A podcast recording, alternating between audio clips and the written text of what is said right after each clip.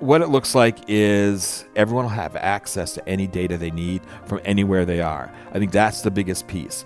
It's really about being able to get at the information you need no matter where you are. Those decisions have to be made in minutes and seconds. Welcome to the Esri and the Science of Where podcast. I'm Marcella Cavallero from Esri, and I'll be your host for today. You just heard Kevin Prouty, Group VP of Energy and Manufacturing Insights at IDC, talk about the benefits of unfettered data access in the utilities industry. Today, most successful retail utilities use advanced analytics and the geospatial cloud to keep information flowing, support decision making, and maintain asset health. Here, Ed Loker discover how innovators in the highly competitive utilities industry are modernizing and preparing for the future. So, thank you, Kevin, for taking the time to speak with us today. So, when it comes to digital transformation, what are those unique challenges facing the utilities space right now? Well, I think the biggest one is it's a constant challenge, and that's the regulatory environment. Uh, the regulatory environment moves pretty slowly, and it's really hard for regulations and compliance to keep up with the changes that utilities want to make around their technology infrastructure, especially the um, technologies that touch their customers. You know, and they have to balance the risk of being out of compliance with certain things, and so they tend to be very, very conservative. At the same time, they're usually lobbying both legislatures and the public utility commissions. Public utility commissions and the legislatures uh, don't just make their decisions in a vacuum. It's usually coming from public pressure. So you look at things like um, customer engagement, mobile uh, bill pay, stuff like that. A lot of that was not because public utility commissions came down and said you have to do this.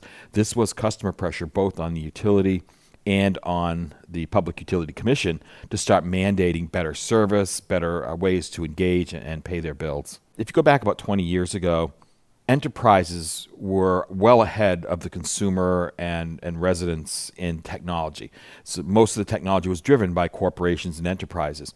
Uh, right around 2007, 2008, when smartphones started becoming more popular, you saw this big flip where consumers were well ahead of enterprises and corporations in their adoption of technology.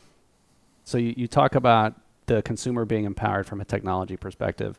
Is digital transformation fundamentally different from other disruptors that they've had in the past? Yeah, I think it is. Uh, I think pace of change is part of it. It's trying to drag the utilities and other enterprises into the technology space that the consumer is in, uh, being very mobile, being very agile, you know, being able to dispose of apps that are not you know important to them anymore. You ask any utility to dispose of the last app they put in, and it was probably a multi-million dollar application they built, and they haven't depreciated it. They can't dispose of it.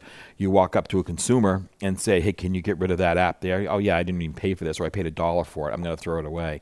So that's part of it, that pace of change in technology. The other part is the data part. There's always been a lot of data generated by utilities and other industries.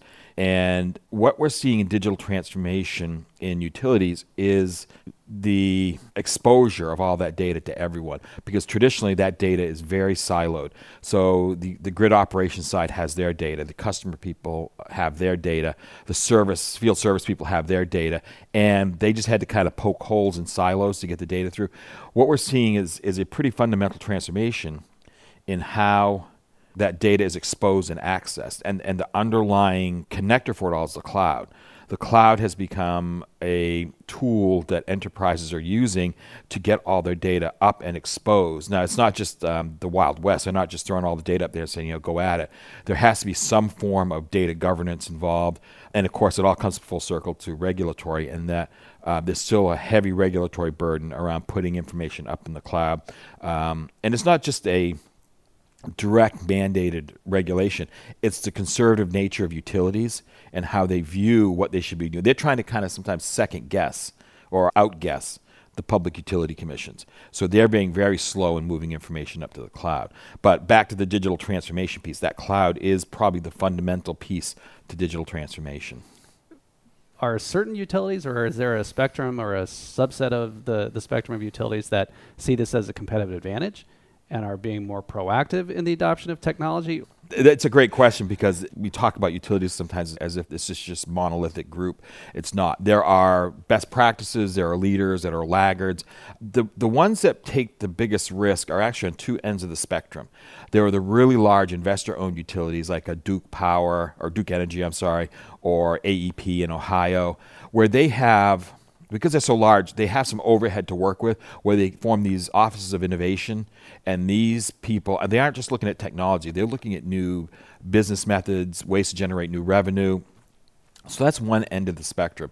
Then you run into some of the smaller utilities. It's not really a small utility, but probably one of the more forward thinking is Avista up in uh, eastern Washington state. They are probably one of the most risk savvy utilities around.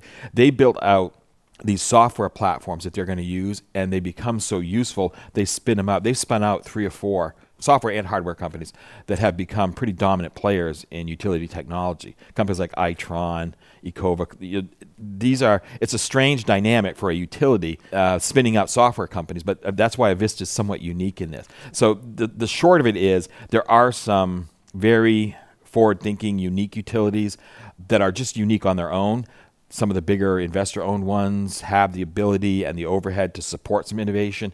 Where you really start to see a little bit of innovation outside the mainstream is really small municipal utilities where they don't have any choice.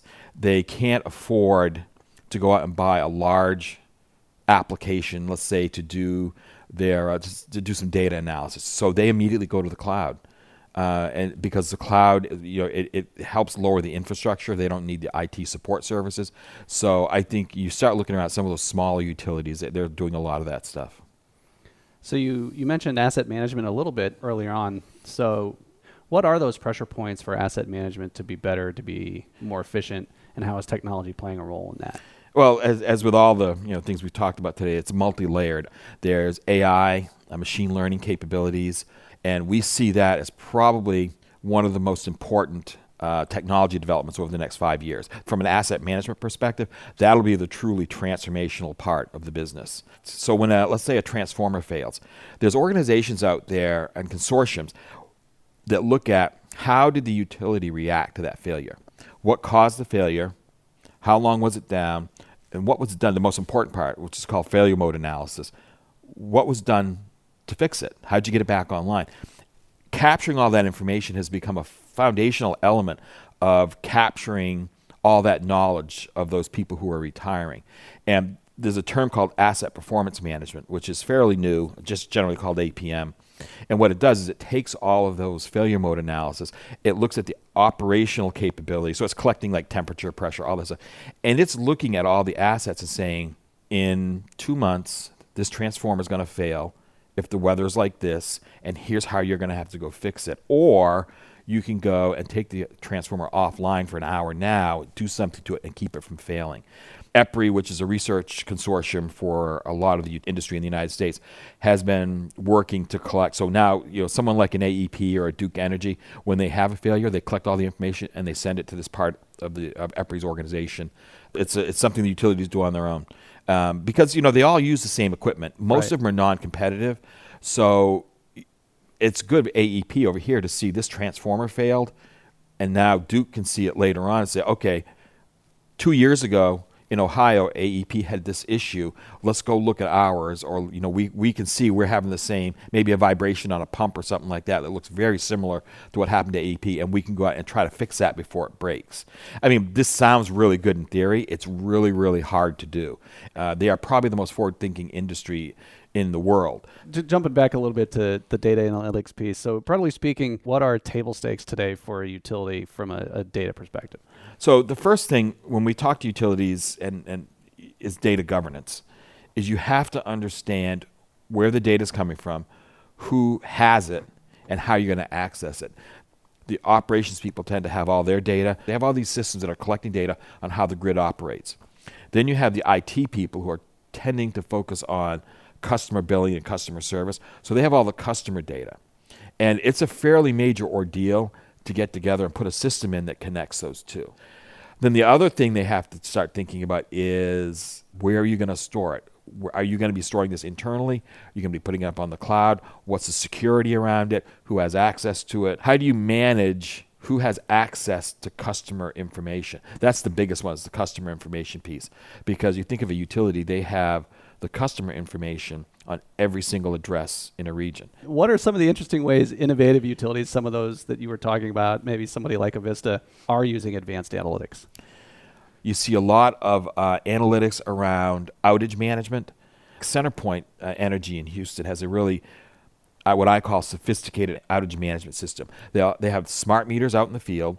They have most of their substations and feeders censored. So as things start to fail, and they call them last gasp, as they get a last gasp from one of those units in the field, they very quickly start to see a pattern. And they have an, a real time analytical engine that also pulls in call center information and allows them to get a very quick view of where they're having asset failures. And I've seen other utilities pilot the ability to roll a truck with no human intervention. That as soon as they start seeing those failures, a truck rolls out to the area. And I, I think that one is probably the most sophisticated one I've seen, where there's just an immense amount of analytics. We're starting to see more and more utilities really get into uh, that very heavy duty, real time, rapid analytics so they can start pulling information out very quickly for not just billing, but for outage management as well. You, you, know, you hear about people talk about edge computing, and what it is is putting the decision point as far out into the field as you can. So, what are some interesting use cases you've seen of people using the artificial intelligence, machine learning, to become better at modeling the risk across the entire grid, about responding to outages or, or the biggest use of risk, really risk management around using AI and machine learning um, is wholesale energy markets and power generation. So uh, several states have what I would call true wholesale energy markets. And we see a lot of machine learning and AI being applied to knowing when to bid on energy or when to sell your energy. I'd say that's probably where it's going to happen first because wherever you have risk, you'll see people have an opportunity to make money. And the whole point is to be as quick and as fast and agile as you can be.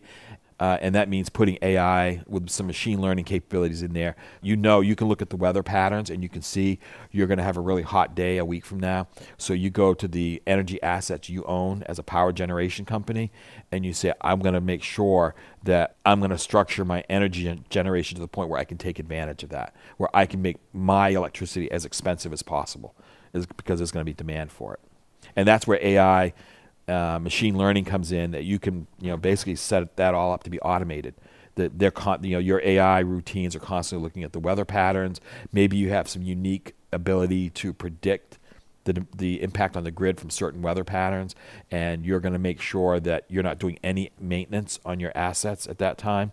Or maybe you've got a pump you know is going to fail but you know if you wait a week to fix that pump and take that asset offline you'll make more money, you'll have more margin in the wholesale energy market. So it's that's where I really see AI, machine learning today. People are most interested in applying it. So location is obviously a key element in the utilities. So how does location intelligence, location analytics factor into utilities trying to realize this digital transformation? Well, I think everything a utility does is around location. You know, if you look at the utility space, every utility has some form of geospatial system. They have to. Where it starts to become really informa- uh, interesting and transformational is you start looking at AI and machine learning and the ability to, to like if you're going to roll a truck without ever a human ever seeing it, I mean the f- fundamental piece of that technology is the location. It has to be, and of course, so that's the the kind of that you know outage management piece. There's also the asset management piece and being able to know where all your assets are and being able to connect that location piece to the performance piece. Because today, I think those two pieces are somewhat siloed, and the, the utilities are really starting to understand asset management are, are slowly putting those two things together. Again, to automate as much of the decision making as possible. So, what are some other ways that location intelligence is factoring into this digital transformation? You know, and I, have talked about some other examples before, and the, and the, kind of the common theme is situational awareness and some insight. I really look at it as decision cycles. Is how long does it take you to make a decision? Uh, even today, it still takes hours when you start to see a problem to get the people together to talk about how you're going to solve the problem, roll a truck out. The pressure that's being put on utilities today really means those decisions have to be made in minutes and seconds. And even today, you can still make those decisions in minutes with humans in the loop, but you really need to start pulling in the AI, machine learning, all that stuff. And I think a fundamental piece of that is the location technology. And that is, as I said before, you, you not only know, have to know where the asset is, you have to know where the truck or the equipment is that you're going to go use to address that asset. And I think being able to connect those two and bring those two things together, that's the location technology as the the data layer and then there is that AI machine learning piece that sits on top that can bring the two things together. And it, and it may be, it, it, sometimes it's not a simple solution. It's not just, oh, the truck's in the area. It may be that the truck doesn't have the right tooling, the people on the truck don't have the right experience, or they've been on, on um, shift for 12 hours, or maybe they're a mutual aid crew. So they may not be someone you want to send over to that area. You may have to bring your own crew in there. Um, so I think all those, I mean, that's just a few of the things. There are thousands of points that have to go into that decision. That's why it takes hours today. And it's really only through you know an AI machine learning capability on top of that location technology that allow you to do that. So at the end of the day, what does a truly digitally transformed utility look like? So what it looks like is everyone will have access to any data they need from anywhere they are. I think that's the biggest piece. And so, for leaders of these innovative companies in these or the, for these utilities, what's the most important thing they should be thinking about over the next 18 months? Data governance. You've got to figure out how you move that information right. It's knowing what your strategy is around all your data so that everyone can have access to it. Thanks a lot. Thank you. Thank you for listening to the Esri and the Science of Where podcast. And thanks to Kevin Prouty for explaining how the geospatial cloud and technologies like AI combined with location intelligence are being used by utilities to maintain competitive edge. To learn more, download our free ebooks, Putting AI and Location Intelligence to Work at Esri.com forward slash AI, Making Sense of Digital Transformation at Esri.com forward slash Where, and Making the Most of the Internet of Things at Esri.com forward slash IoT.